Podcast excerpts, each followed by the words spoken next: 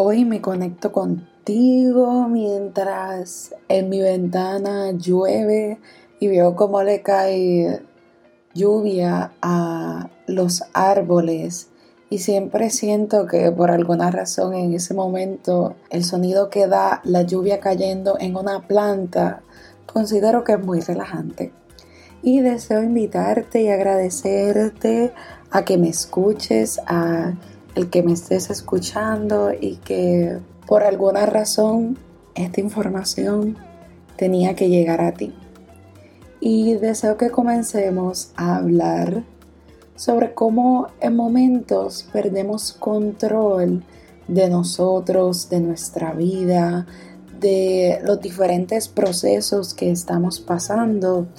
Y deseo compartirte diferentes ideas para que retomemos ese control en nuestras vidas. Y siento que muchas veces comenzamos en perder nuestra esencia y el dejarnos de conectar hacia lo más básico. Siempre que tengo la oportunidad de compartir con personas en la mañana, me gusta establecer cómo me siento y cuál es mi intención del día. Y me he percatado que cada vez que me conecto con cómo me siento al principio y al final del día, siento que mi ser y mi cuerpo actúan de diferente forma porque ya me traje a mí misma a la conciencia y con la intención que establezco en el día, por alguna razón en mi ser se repite o voy constantemente repitiéndome la intención para no olvidarme en ser fiel a mí misma o fiel a mis necesidades del día, porque quizás hoy me levanto con un nivel de productividad de 90%, pero mañana quizás me levanto con un nivel de productividad de 10%. Y como intento ser compasiva, pero a la misma vez lograr lo que tengo identificado o lo que se pueda o lo que venga que no está predeterminado o planificado. Y esas siempre son las mejores sorpresas que tengo en el día. Pero eso es para otro tema. Así que cuando nosotros deseamos retornar el control de nosotros, primero que nada es regresar a nuestros valores, a nuestras creencias, a eso que te hace ser tú. Si tu valor principal en este momento es la justicia, es la humildad, es la amabilidad, es la compasión, es importante regresar a eso que está en tu vida. Y en momentos cuando no estamos actuando a base de nuestros valores, podemos tener diferentes comportamientos como mal humor, mucho más estrés, nos sentimos viviendo una vida que no deseamos, que no esperamos. Y es importante regresar a esa parte interna de nosotros y reflexión interna. También el crear una visión, porque aunque deseemos diferentes elementos y no los tengamos, a veces es importante visualizarnos teniendo paz, visualizándonos descansando, visualizarnos con esos elementos que tú deseas recuperar de ti. Y poco a poco el cuerpo se va preparando para manifestarlo. Y luego poco a poco el cuerpo se prepara para manifestar ese deseo que tú sientes. También el recordar que tú puedes hacerlo, esa confianza en ti y trabajar tus pensamientos que pueden ser limitantes para ti. Porque en momentos pensamos que porque tenemos una jornada de 20 horas al día o 24 horas al día como he sabido tenerlas, pensar que no merecemos descansar es un pensamiento que es bien irracional.